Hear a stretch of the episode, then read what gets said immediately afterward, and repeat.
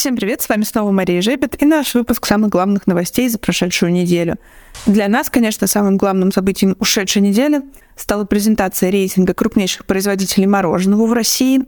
Результаты за 2022 год представил Стреда Консалтинг, Milk News, Союз Молоко при поддержке Союза мороженщиков России. Запись вы можете посмотреть на нашем YouTube-канале, ссылочка также будет внизу.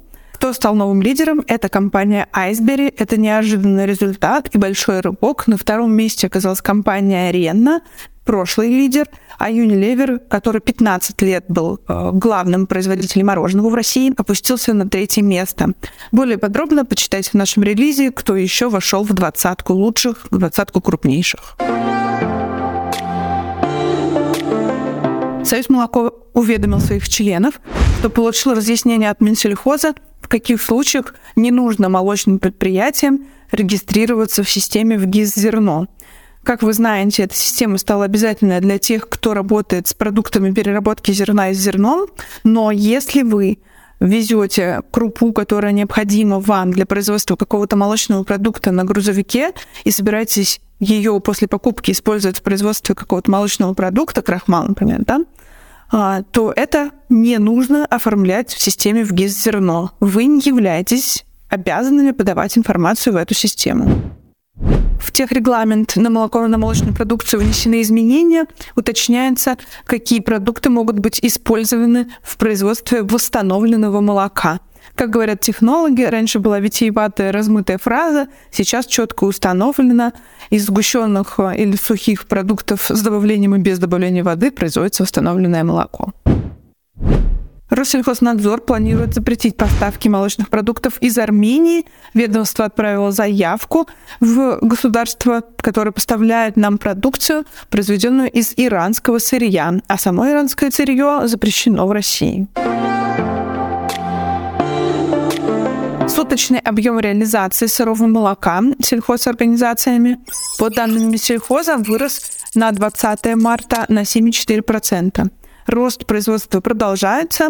Также на прошлой неделе было выступление Артема Белова на форуме Россельхозбанка, который сказал, что спрос, низкий спрос сегодня один из главных вызовов стоящий перед молочной отраслью, а ситуация с ценой говорит нам о том, что рынку придется искать новый баланс после того, как был рекордный рост цен на сырье. Сегодня мы видим, как идет откат.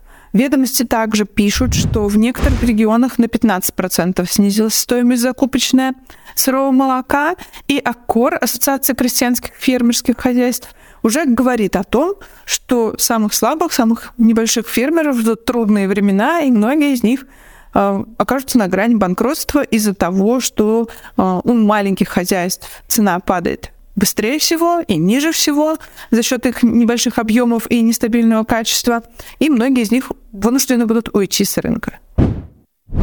Производство питьевого молока в январе-феврале снизилось на 1%.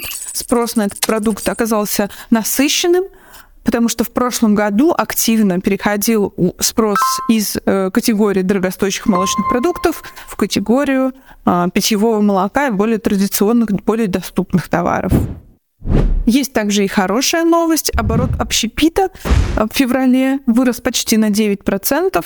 Сегмент хорики начинает восстанавливаться, а это для нас очень хороший знак. Возможно, здесь мы сможем найти точки роста.